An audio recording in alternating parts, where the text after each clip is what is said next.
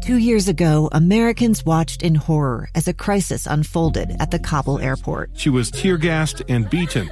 Images of thousands desperate to escape Taliban oppression filled our news feeds. More than 80,000 Afghans made it to America. But the story didn't end there. It was very cold. There was no power, no heat. Who would help our newest neighbors? I'm Andrea Smardon. In Stranger Becomes Neighbor, you'll hear the stories of some remarkable refugees who left their homes and their dreams behind only to start over from zero. Their only possession was three blankets. And you'll meet Americans who stepped up to help them. You want me to come when you deliver your baby. What can one person do in the face of an international disaster decades in the making? That's Stranger Becomes Neighbor. Find us at kslpodcast.com, follow us on Apple Podcasts, or anywhere else you listen. If you like what we're doing at Voices of Reason, check out the Hinckley Report podcast from our friends at the Hinckley Institute of Politics at the University of Utah. It's entertaining, informative, and thought provoking conversations from journalists and policymakers.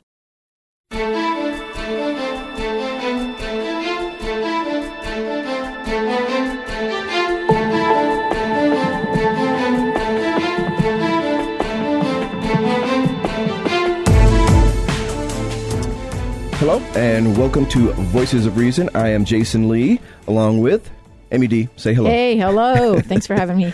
And uh, today, we are going to talk about a subject that is near and dear to my heart, literally, um, because um, I have a friend of mine, and I like that you say near and dear to my heart. well, it's true. It's No true. pun intended. No pun intended. It's real. Uh, I've known Rich Koenig for almost thirty years, because this would we, we would have met. So when did you and Sherry get married? Uh, 1995. Okay. 1995. Right. So that's the same year I met Bridget. So th- since then, at least, and, and he and I worked together in Chicago. Uh, he's from, uh, you're from Rock Island, right? No, East Moline. Correct. Uh, I'm from Moline. Moline, that's right. And um, I am from Chicago. But we worked downtown for a long time in uh, housing development many years ago. And we got to be friends for all this time. And one thing we had in common was that we were both relatively fit people and we we kind of uh, kind of bonded over that, and we we did a, that crazy bike ride. Uh, and his wife too is like Amy, uh, a runner, and they both do uh, triathlons and all that stuff. Stuff that I can't do. However, I do like a good sport, uh, racquetball. Uh, I bike some now today, and now I just I'm a golfer, so I've become a lazy guy. but uh, so I I don't I know I haven't talked about this on the show before, so I'm I'm just going to kind of throw this out there. So on May 12th, which was Mother's Day, this was a Sunday. I woke up and I went out and I mowed my lawn, as I do sometimes because I, it was it was back back then it was still already getting warm, but it had been raining a lot. I remember that. So it was the first sunny day we had in a little while, and I was really happy because we were going to go out and play some golf. And uh, after I finished, I'm getting ready. I take a shower and um, I'm ready to put my clothes on. And I, there was this weird pain I felt. And it was kind of right in where your diaphragm is, right? And it, it, it, it hurt a little, but not like badly. You know, it just, uh, I'm like, wow, that's, that's an unusual pain I have. I'm not sure wh- what that's about. And I just thought it was indigestion. And so I, I just kept moving. I, I didn't think anything of it. And I'm I'm going out and I'm getting ready to go. And uh, there's four of us going to play golf. And we get in my friend's truck. He's driving us. And as I get in the truck, you know, it wasn't feeling better, which was really odd to me again because I I felt like I was pretty all right otherwise, but it just wasn't feeling better. So I'm getting in the, uh, in the vehicle and I'm sitting in the back seat. And I take off my hat because it's uh, even though it's probably in the low 70s, it was just getting kind of warm, and I was just you know kind of feeling a little nauseous, but not and not quite right. And then we're driving down the road, and we and we're not even not 10 minutes. It's more like between five and 10 minutes away from the house. And I'm just like, you know what? I got to go see a doctor about this. So uh, we, my friends, uh, they they drive me to an Instacare about uh, a little less than 15 minutes from my house. And it had gotten so bad by then. I mean, I'm just, I, all I'm doing is just feeling this immense pain. And I could not move my body parts. Like I'm sitting, I'm, I'm just sitting uh, in the seat, but I, I can't, like, I couldn't walk if I had to. I, and I did not. And I, I could barely move my arms or anything. so they get me to where we get to the Instacare, and they're trying to get me out of the vehicle, but I can't move. I mean, it, and it just hurts. And all I can think is how, how much this hurts. Like, what, what in the world is going on? And I remember I felt a small tingling in my right arm, but it wasn't too bad. That was just really weird. That's what made me think something was bad happening.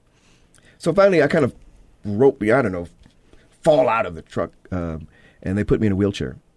And then they uh, wheel me into this place, and there's a whole room full of people. Just you know, I can hear all this kind of commotion, and they drop me on this table, and then they start sticking stuff on you, and they do an EKG, electrocardiogram, and they realize I'm having a heart attack. And I will tell you that in my estimation, this was on a scale of one to ten. What is my pain number? It was eleven, because it is all I could think about. It hurt so bad, and I've had kidney stones for twenty plus years uh, and I've uh, probably 10 of them. I mean, uh, 10 different episodes, two surgeries, and that's still the worst pain I've ever felt. This was a second, and it was it was just I- I- immense. So eventually, I uh, they find me an ambulance, and I take the most expensive Uber ride I've ever taken. It was twenty five hundred dollars to go a whole fifteen minutes down the road from uh, from Draper, Utah to Murray, which I kid you not is like ten miles. and um, they they wheel me in on the gurney into a um, a cath lab is what they call it. It's a catheter lab, and this room is cold. I remember that, and they were playing rock music. So apparently, it was a party where they uh, they operate on people. They put me out, and a half an hour later, I get up. I wake up. Uh, I'm- sorry, about an hour later, I wake up in my uh, uh, uh, hospital room. I felt like nothing had ever happened. It was amazing how quickly they were able to fix me up. They put this thing through my arm. They put a stent where I had a blood clot in my right coronary artery. They removed the clot. The blood's flowing, and I, I, I thought I could have. I literally, I would have walked out of the hospital that day if they'd let me, but they made me stay there for two more days, and so that was my heart attack experience. I do not recommend it, and I know my friend Rich is about to tell you about his, but I would tell you that um, it's one of those things that it was so eye opening and so sudden that it just it just blew my mind. And I'll say my dad had a heart attack the same weekend, and I I text Jason because we have some work things that we're working on, and he and he said I had a heart attack today, and I said no, you didn't. so Rich, let's hear your story. And how old are you, Rich? Uh, I am now 52, so I was uh, 48 when when I had my Okay, heart all attack. right. What happened with yours? So I was sitting home on the couch one evening watching TV, doing nothing. It was about 10 o'clock at night. Um, that morning, I had swam just about 3,000 meters, so just over an hour. Uh, the weekend before, I had done an entire Olympic triathlon. So I'm thinking I'm in pretty good shape. Um, I was sitting home on the couch and like it got just sort of getting a little uncomfortable in my chest, sort of in the sternum area. I thought, oh, I missed, I lifted too hard. I lifted weights. Maybe I did too many push-ups. Just sort of in that area.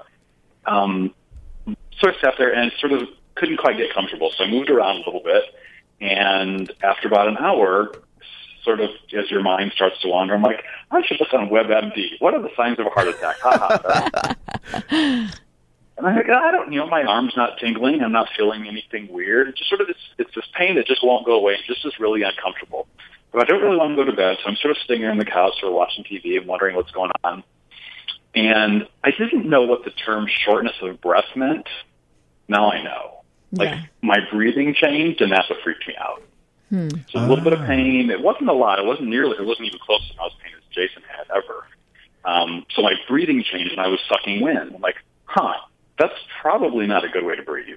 Mm-hmm. So I went to the bedroom where my wife was asleep, and I grabbed a pair of pants and put them on. And she sort of woke up. She goes, "What are you doing?" I'm like, "Well, I'm not feeling real great. I'm going to hop down to the hospital real quick." Oh. Lights go on. She jumps out of bed. what are you doing? Like, I'm fine. It's fine. You know, I'm, I'm just feeling a little weird. I'm going to ride to the hospital real quick and just get this checked out. She gets her clothes on, jumps in the car, and she's going to drive. And so we're we're driving to the hospital, and she is driving a million miles an hour. And I'm yelling at her the entire time. If you kill me on the way to the hospital, Yeah. I'm going to be so mad. So we get to the hospital, pull into the emergency, and just I still go strolling in the front gate, and there's a security guard standing there. He goes, "What's wrong?" Well, having a little bit of chest pain. So he puts me on a um, wheelchair and strolls me in, and the nurses are kind of milling around, and he goes, "Oh, this guy's having a bit of uh, chest pain." Well, nurses spring into action, grab me, put me in a gown, hook me up, and they're like, "Oh yes, sir, you're having a heart attack right now." Wow. So how did they know so quickly? Um, th- I think they they hooked up whatever the uh, Oh, the EKG. uh, the EKG, Yeah. Mm-hmm. yeah, and they could see it in the EKG like immediately. Yeah. Because I mean, I, I walked myself into to the emergency room, so mm-hmm. I think they were a little bit surprised. So that was a little bit odd. That was my dad But- too. Yeah. Yeah, I mean, it was like I said, it, but mine was not hurting that bad. It was just I was sucking wind. I was like, just could not catch my breath, So, Rich, and so what did the doc- didn't the doctor tell you something about? Uh, about uh, you said you, you he glad you came in today.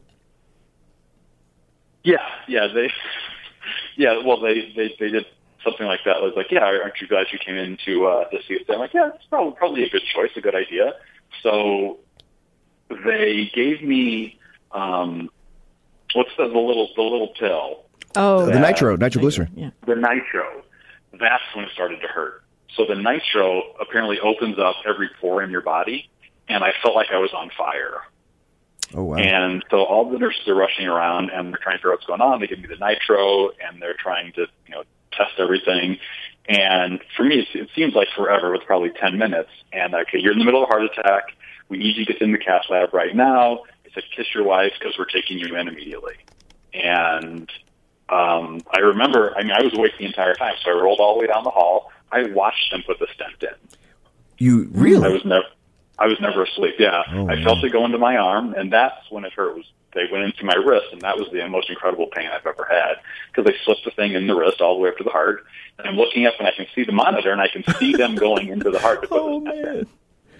So I watched the watched, just watched the entire thing, and then I remember um, when they pulled it out, like some blood went squirting up, and I could see it hit the ceiling. I'm like, oh! I said to the doctor, somebody's going to get in trouble for that. Oh man. I mean, I was that awake and that aware and conscious the whole time because when the stent goes in, then like you said, the heart just opens up. So I sort of fell asleep at that point and woke up in recovery. And like you said, I felt perfectly fine. I'm just, Just I felt great. I was ready to go roll, and it was a Wednesday. And so one of my friends shows up. I'm like, hey. You think you get my bike with a trainer in here tonight? Because you know, it's a Wednesday night. I got to do my bike ride. Like, dude. wrong with you? there, there will be no bike training tonight. No, not today. But yeah, like I said, when, once I got in there, was, everything opened up. So I had a 95% blockage of the Widowmaker. So 95% of the people who get that, the lower anterior descending block, apparently die. So he not only did he not have pain, but he had the worst heart attack. Mine was like a 90% blockage of the right coronary artery. And my doctor tells me that there's a, a ch- I mean, I he doesn't know, I mean, but he says, because he had the same one, that there's a pretty good chance I would have lived through it, though I don't know how long the pain would have lasted if I'd have been, you know, further away from, uh, from help. When we come back, I want to talk about uh, kind of how it's changed us and what the, the, the differences uh, that we've had uh, undergo after having, having this experience of having a heart attack. You're listening to Voices of Reason.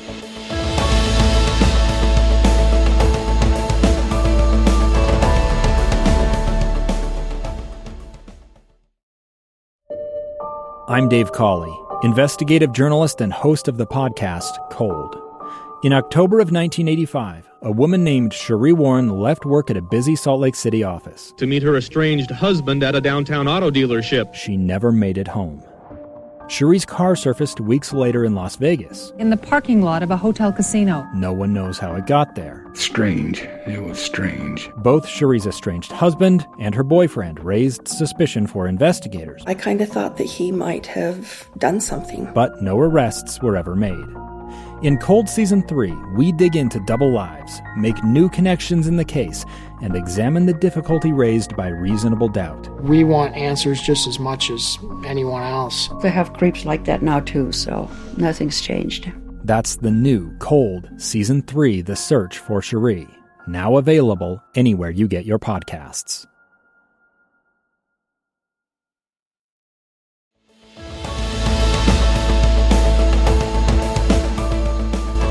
Welcome back to Voices of Reason. I am Jason Lee along with Amy Donaldson. And we're speaking with my friend Rich Koenig, who is in Michigan, Oakland Township.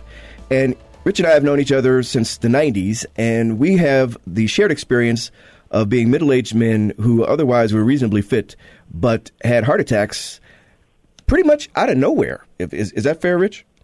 Completely, yeah. No idea at all. Uh, wasn't expected. Literally worked out that morning. Was perfectly fine. So uh, let me ask you: Did you ha- do you have any family history of heart attacks? Uh, you know, Yes. in your lineage. Yeah, yeah. My my grandfather um, died of a heart attack when he was pretty young. I guess he was in his sixties, and apparently had had heart attacks when he was younger, like in his forties. Um, so I sort of heard that family history, but wasn't like sort of didn't know what that meant. It didn't really apply to me. You know, it's family, it's history. It's Mhm. somebody else happened to, but I so I didn't really have any direct knowledge of that. And so in my family, nobody that I know of had a heart attack. Though we have other issues, you know, like I have high cholesterol, and I take medication for that, and there's some of that, and a little bit of hypertension, and I think I have like one or two people in my family that had uh, some pre-diabetes, and, and one person had diabetes. So it's it's it's nothing prevalent. And in Amy's, like Amy's dad had, by the way, so Amy's father, Yeah. the toughest guy in the world, uh, Lieutenant Dan, he had two heart attacks. Three. Three. Yeah, he every Friday for three weeks.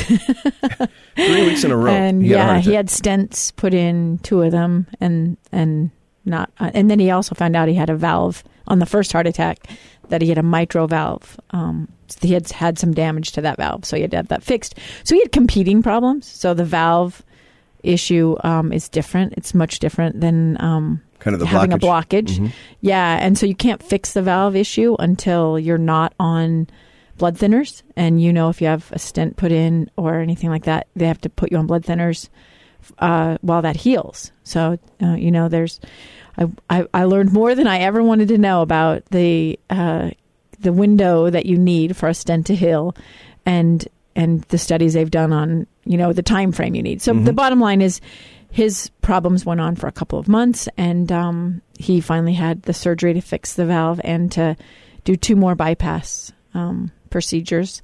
And uh, yeah, so he's uh, you know How old is your dad? he's seventy two. And now, did he have any previous problems? No, um, you know, my dad. I, it would be hard to tell because he's not like a guy who goes in for a yearly physical. Right, right. But he's been, physic- been physical his whole life. He's a Marine. He worked 20 years in the construction industry, and then he's 21 years as a state trooper, and then he's been retired, so to speak. But he's been he has his own little remodel projects he works on, and then he uh, ran the security system for BP for a while. So, you know, he's not a guy who's sitting around. And I think that's been the hardest thing for him is you do have to heal. You have to be smart. You have to listen to what the doctors are telling you. And um, not lifting 10 pounds for someone like that is really hard. But I, I think the thing that um, it drove home to me is that it doesn't matter if you're not overweight. I mean, he's like the most fit person in Yeah. his family, and he's the only one to have a heart attack. and, and, and so, like Rich and I, literally, we, we, we live a life of fitness. You know, it's, Yeah. it's I mean, he, he did a tri- he did an Olympic triathlon. yeah. The uh, what five days before, before. three days before. I mean, it just I, I don't know. Mm-hmm. But I, we always equate weight or body type Yeah. to fit health and fitness. And I really think that it my dad is not healthy. He eats terrible. He has high blood pressure he takes medication for. And we joke, but you know, I would remember as a kid I had my own job and I bought my own treats and my dad would eat them and I would get upset and I remember thinking don't put sugar anywhere near my dad because he'll eat it, right? Um, so but I just think that you just take that for granted when you have decent metabolism and Mm-hmm. and you're fit and you're active anyway, so you don't have a weight issue. You think, "Oh, I'm healthy. I'm good." But you know, it's a, it was a it, it definitely made me look up what are the symptoms for women, and I told him I would be vegan with him for a couple of months, and and I've stuck with the no meat. I'm gonna probably just do that from. She tried to get out. me to do that, Rich. Uh, we went to we went to lunch last week with a No, friend, that's not gonna work. and I got to be honest with you, I um, I tried. He was not a fan of the I, vegan. I- I- it was not. I know, and I had a vegan burrito once, and it was pretty tasty. But I wouldn't say like I'm gonna gonna run out and buy it every week. But um, yeah, so one of the things I, I, I noticed is that a so I don't have any family history either, though I do have these other health issues that you have to be concerned about. And what struck me about my experience, and, and then hearing about yours previously, and and and my physicians was that we it came out of nowhere. We otherwise were healthy people. I don't know that there would have been any way for us to discern that we were going to have this happen to us. And so when I uh, and the reason I bring this up is because other people listening who might be of you know a certain age, um, you know, probably in their 40s or 50s, and, and I guess in, in uh, Dan's case, uh, 70. You know, you don't always know that these things can happen to you. But what you should be is at least as cognizant of what was going on with we, uh, Rich and myself and all of us, we knew that something wasn't quite right. And as quickly as we could, uh, we realized, hey, we got to get some help rather than trying to to work through it. Luckily for me, mine was so painful, I, I couldn't have. You know, Mhm. I, I couldn't have toughed it out like uh, like Dan might have. I mean, honestly, I, I believe your dad probably. No, I think that. Mm-hmm. that's how you know that this is painful. Like I, I was convinced because my dad is really he. I thought he was having a stroke at one point because his blood pressure got so high, and I mean, I basically had to threaten him to get him to go to the hot to, to you know he's not that gonna go, but he said. There was no talking him into it. My mom said, "Let's go to the hospital." He's like, "I'm in the car." You, you should have asked me that five minutes ago. and in, he lives in rural Alaska, I should say. And so he had to fly. He had to be medevaced twice Oh, wow.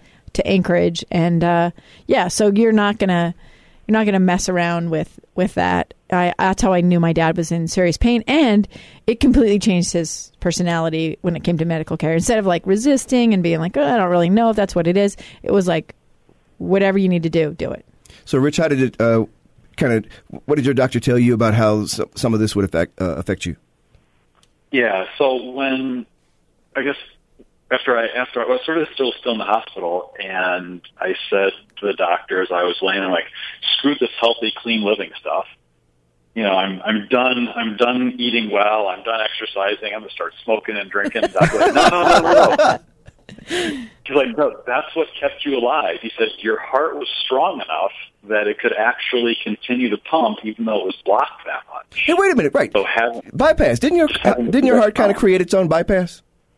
That's what they said. Yeah. I mean, I don't know how they prove that or see that, but yeah, they said that somehow the blood just kept flowing around because when they when they ran tests afterwards, there was no damage to my heart. So it apparently was strong enough to be able to um, continue. with a I think it was I think it was ninety five percent blockage, so it just kept going. So, ninety five percent blockage of the of the most uh, severe heart attack, and you're you were in such good shape that yeah. you had no damage.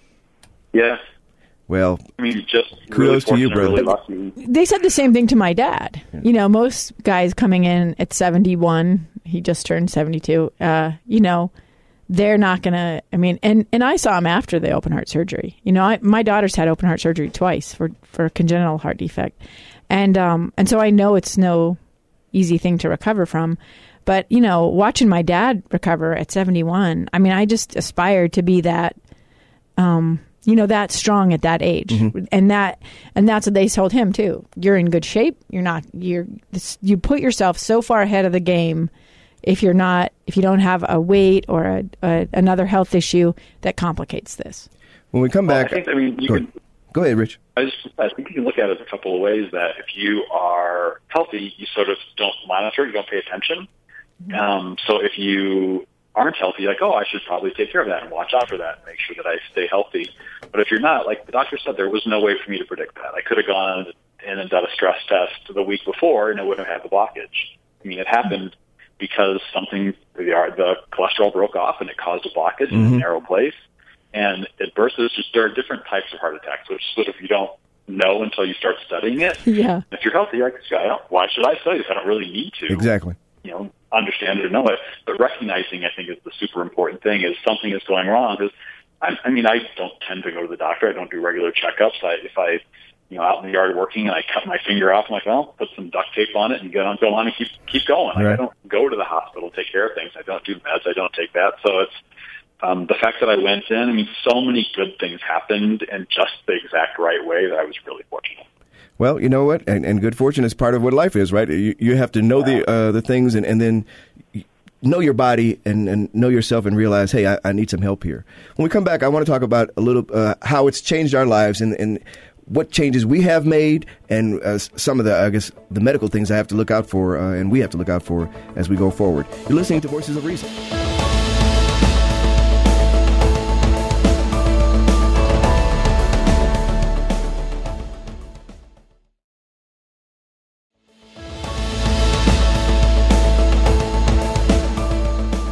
We are back with Voices of Reason. Uh, I am Jason Lee along with Amy Donaldson, and we're speaking with my friend Rich Koenig, who lives in uh, Oakland Township, Michigan. He and I are survivors of heart attack. Uh, he was 48, I was 53. Uh, mine was just this past uh, Father's Day. Uh, Father's Day, Mother's Day. That and was, and funny thing. Okay, so I had this heart attack on Mother's Day, I'm not calling my mother until after I'm out of the, the thing, right? And I'm saying to everybody, there's no calling. Because to me, don't make her worry until after like when I'm when I'm okay yes. it's it's more the experience. I just had a heart attack. It's fine you know. Rather than oh my god he's had a heart attack. He's going into this thing. And I'm like no don't don't do that. Cuz cuz you know it's like if if if I'm if you know I'm uh I'm dead wait till I wake up in the morning to tell people don't let, let them sleep good that one night, and then they can have all the rest of the day to worry. But uh, try to avoid that other. I'm serious. If you're my children, do not listen to Jason. No, no. Look, they're, they're, I, was, I, did the same thing. It, it, it did, did no good to that. Thing. I texted my mom. I said, "Give me a call when you wake up this morning." There you go. So. My mom called me. Morning. My mom called me at night and said, Dad's going to the hospital. See, now I think your mother is very mean and selfish. That uh, she. No. So now you don't sleep at all. No, I I slept. I mean, you know you can't do anything about it, but at least you're you know you get to. I got to talk to my dad. I mean, my problem is, what if that's the last conversation you could yeah. have had, right? Yeah. So, well, I definitely yeah. w- would give up a night's sleep to talk to my dad? Well, first of all, there was no conversing with me because I was uh, crying and sobbing and just. Uh, if, if, I could have gotten in a fetal position, I would have, but I could not. so uh, that uh, that was not allowed. But so, Rich, uh, from the time you noticed what happened to you, how long was it before you got to the hospital? Well, I probably sat on the couch for two hours. Oh, so it's a little so, while. Okay. Maybe yeah, maybe two hours before the yeah before I went down. So interesting. Not a long time. Uh, I was done in under three, from the beginning to the end. So I got uh, as lucky as you did. That, uh, and my damage was minimal, but I didn't say it was no damage, but it was uh, virtually none. I guess so I couldn't really complain. And they tell me that plenty, of, plenty of guys in my position would be sitting on the couch. Yeah, I'll just go to bed and I'll wake up in the morning and wake. You know, then I'll decide then if it's okay. Right, right. And that's, and I think that's what gets. So, um, what what changes uh, did they tell you you had to make, and what, what how has it impacted you since uh, having that experience? Well, it took a long time to recover, a lot longer than I thought it would. Um, as soon as the stent was in, I felt great, but I, and I was used to working out every day. I mean, I worked out seven days a week, running, biking, lifting, doing something, swimming, whatever. Um, and I wanted to continue doing that. And I, I guess I always felt like I ate healthy, so I wanted to get, start right back into doing all that. But after it took me almost two weeks, and I went out for my first walk, and it took me half an hour to walk half a mile. Oh wow! And that recovery just it, it felt like it took forever. But mm-hmm. looking back, I was able to run you know a short distance after a couple of months. And after 10 months, I did a half marathon. And after 14 months, I did a full marathon. I've done three marathons, full marathons since my heart attack. You do uh, triathlon still or no? So yeah, I do triathlons. I've done a couple this summer. I did a half iron last summer. So I'm still still doing all those, but it set me back. So I guess there's the immediate after effect within the first couple of months where you just feel like, wow, I have to change my entire mindset about who I am and what I am for my life. Because I loved working out, I loved being fit, I loved being in shape and competing, and just being out with friends doing things. And for quite a while, I thought that was gone. Yeah, I, I didn't didn't think it would ever come back. So I had to focus on like, well, what can I do? What what's possible? And just by very very slowly coming back and just giving a lot of time to heal and get better, it did make me, I think, so that I was able to get back to the shape that I'm in today. But I'm not sure that everybody, you know, I didn't have any damage, so I was able to get back to being in pretty good condition. I think that was the hardest thing for my dad is this having someone else tell you what you can and can't do. You know, um, if you've been active, if you've kind of had the luxury of good health most of your life, um, you go and you do what you want to do. Maybe you get winded when you first start doing it, or you have to get into shape to do exactly what you want to do. But you basically get to do in life what you feel like doing. My dad, when he joined the troopers, they offered him the chance to go run a marathon. He hadn't trained for a marathon, but he'd been training for the academy, so he went and ran a marathon. Um, but that's a person who's in basically good shape anyway, and then you can push your body to some crazy limits. Mm-hmm. Um, and so I think that's maybe harder for someone who has uh, never had health limitations. Like my dad has hardly ever been sick in his life. He's hardly ever been told no. I mean, he's been in a couple plane crashes. He's the worst thing was he sprained his ankle. You know, I mean, we they had a really good friend who two weeks after my dad crashed had a very similar crash and it killed him.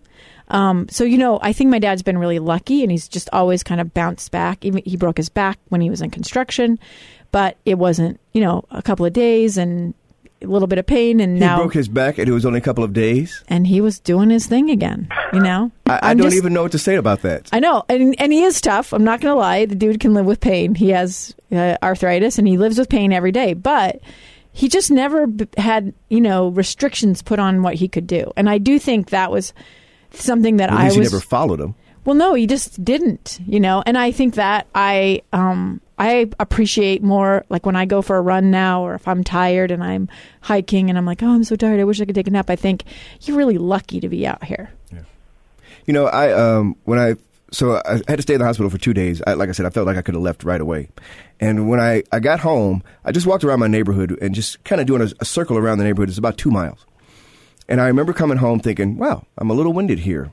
And I, I, I came home and I took a nap. And I remember thinking that that's, that, that was the first time I knew I wasn't exactly as I was before. You know, like when I said uh, after the procedure was over, I felt like I could go out and just, you know, do what I was doing. Well, the truth is, I, I, that would have been a mistake. And, and even this thing, though I, you know, it didn't cause me any real damage, but I knew that I was, my body was different. And so that I would have to kind of worked my way back into it. So I, I went back and I spoke to my doctors and they, it took 10 days, but after 10 days, I was back to full activity. At least being able to do what I wanted to do. Before that, I couldn't lift more than like five or 10 pounds. And I remember thinking how fortunate I was, kind of like what Rich talked about, you know, having gotten quick treatment and, you know, gotten the stent put in and having little um, or to uh, no damage to my heart, my life wasn't going to change appreciably from what it had been before if I were to, you know, slowly work my way back into what I was doing. And I, I don't do ultra mar- marathons, but I mean, I, I still like to work out, you know, several times, and I like to uh, be active. So being able to do that, uh, I the one thing I got out of this is I don't take any of that for granted anymore because when I was feeling fine, and then you know, 20 minutes later, I can't even pick myself up and, and step out of a vehicle. I knew then that uh, it's it's all fleeting if if Mother Nature decides to you know go sideways. Well, I think I think a bigger change for was were all the people, all my friends and family. Um, a lot of people said, "Shoot, if if if you can have a heart attack, any of us are going to be dead. Like none of us have a chance, Yeah. right?" And so, I got to be honest with you, that's what I thought when you told me. so lots of lots of my friends went and had their hearts checked. So, Nice. like, good. That's great that you know that. So my brother went and got tested, and you know that family history. You don't really live that family history. Well, now his boy knows that family history. Right. So his son will be aware of that. and He's aware of that. So maybe they can protect themselves too. But friends got tested. People are more aware. They, you know, hopefully, hopefully somebody ate a salad once and, you know, uh, improved some part of their lives a little bit to try and help. But, but everyone was aware because of that. And people still, when they see me, they're like, wow, it's really great you survived. But I learned something from you having gone through that. Listen, when we come back, I'll, uh, the last segment, I want to just talk about um, how the example, like you just described, that we can be for other people who have had this circumstance happen to them. And, you know, it, it takes a little uh, mind shift Yeah. in some ways. Well, people like me can learn from your pain. That's right. And, and, and hopefully they don't have to go through it themselves, right? Right? That's my goal. You're listening to Voices of Reason.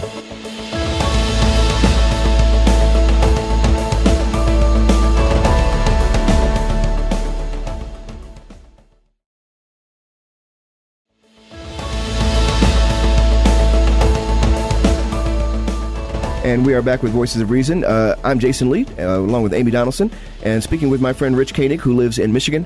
And we both had heart attacks. Uh, his was uh, four years ago. Mine was uh, about seven months ago.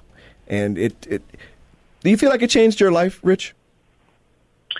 I think it did a little bit. Yes, it, it changed my attitude. Um, I sort of feel like I'm in the bonus round. Like I should be.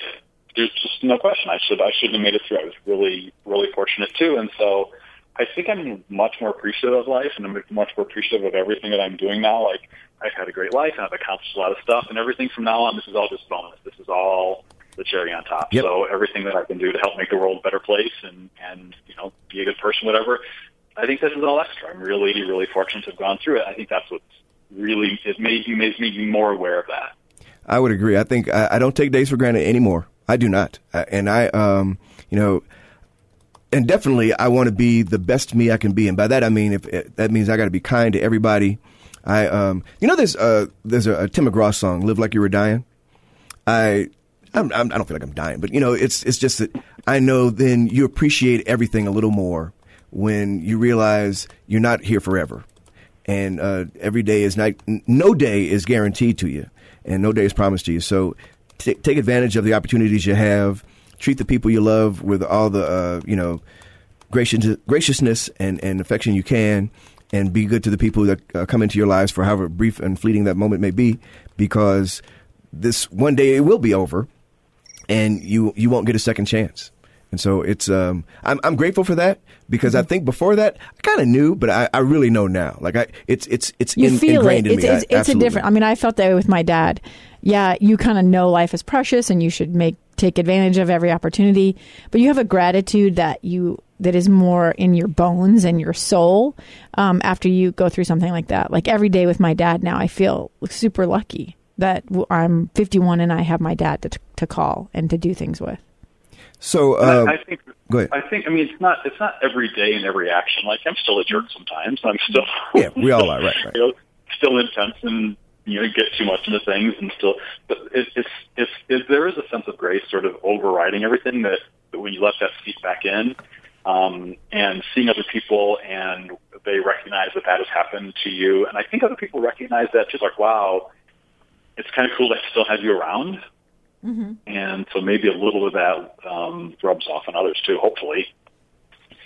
so like for me, what I wanted to uh, try to convey to our audience is like, look, first of all, uh, if you, as Rich just described, if you haven't, and you think you're healthy like we were, like Yeah. we are, I'm not. I'm not even. Don't different. take things for Don't granted. take things for granted. Go to the doctor if you have the, that availability, and, and and just get checked out. It can't hurt. Yeah, and like you said, the stress test wouldn't have shown it. So when you have issues uh, that are super abnormal, pay attention to them. Don't sleep on it. Just go to the doctor. You'll be fine. And and I, I do think it's important to say that a lot of these heart attack symptoms that we've all sort of grown up, up with hearing like oh your arm is tingling uh, or or numbness or whatever that they're a little bit different in women and and some of them are the same the nausea vomiting headaches cold sweats flu like symptoms that's the way my grandmother's heart attack manifested Mhm. itself Women's is different than men sometimes. yeah, and and uh, and also can be just uh, my dad had really bad anxiety. Um, so uh, and he's not an anxious person normally, and I think so. Anxiety or unease, uh, your breathing, um, unexplained pain. Um, just go see somebody. you know, I, I feel like uh, we, as, particularly if you have pretty good health, that you, you take a lot of things for granted because you just you don't get sick very often. I just it's funny. I just got a um, a bug and I had to get antibiotics for only like the second time in my life. You know, and and I realized that's how fortunate I am that I've only had to have this happen, but it, it wasn't going away. And so you know, um, you you have to monitor your health. Uh, listen to your uh, your medical st- uh, you know advice that if you have a family doctor. I, I have I had a great family doctor. He's moved to California now but he he took care of me for a long time and he had that same experience. So when I came back and I told him what happened to me he was able to kind of guide me through what uh, what had happened to him and how we should proceed with our lives. And that is you know to monitor things obviously eat take the medication. I have to take a blood thinner now for at least the next year and I have to take my cholesterol medication whether I like it or not. And I was trying to avoid that, but uh, uh, you, you got to do it because I have a family history of blood clots. So that could be a potential that, that tells me that that could happen to me again if I am not careful. So I, I'm I'm not taking that for granted at all, and I continue to eat pretty well and, and do my exercise as I as I always had, and uh, just try to be a better me, really. So, Rich, if you um, if you had some advice to somebody and you got you got you're on a, uh, an elevator, what would you tell them? Well, I, I think you're trying to not be preachy and say, "Oh, look at me, look at me." I, I think, however healthy you are, being a little bit healthier can't hurt. Mm-hmm. Yep. You know, whatever is wherever you are, wherever you're comfortable, whatever you if you're happy with where you are, just whatever that one more thing is, why not do it? Why not try to um, eat, eat healthier a little bit more, or walk a little bit further, or just do one more thing today and one more thing tomorrow, and maybe that's the one thing that you know keeps you around for your family and friends that much longer. All right, listen. Um, I want you to hold on for a little bit, but I, I got to do a little tag here. But um, I am grateful for you uh, for joining me this morning. I know you got to go to work, and I'm grateful that both of us uh, live to tell our stories because um, the circumstances could have been different, and and uh, we might not be here to uh, to, to share them. So uh, thank you very much, Rich. And Great. Thanks a lot, Jason. You know, this is to me, Amy. I like I said, I I feel like it's I don't know. Second chance is a little strong, but not too strong. Yeah. And I'm um, It's a reminder Yeah. not to take things for granted. and I'm I'm better for it. I honestly really am. All right, listen. Uh, I want to say to uh, join us again for the next episode of the Loudmouth Project's Voices of Reason. If you have any comments about our show, please contact us via email at voramyd at gmail.com or at vorjasonl at gmail.com. You can also find us on Twitter at adonsports and at jasonlee1. Our show's Twitter handle is at VOR Podcast. Check out our Facebook page, and you can also find and subscribe to free episodes of our podcast any places where you find interesting content. And be sure to review our show as well. We love to get your feedback, and it helps us grow our audience. Until next time, I'm Jason Lee. When you engage in passionate debate, do your best to keep your dialogue civil. Try to be the voice of reason.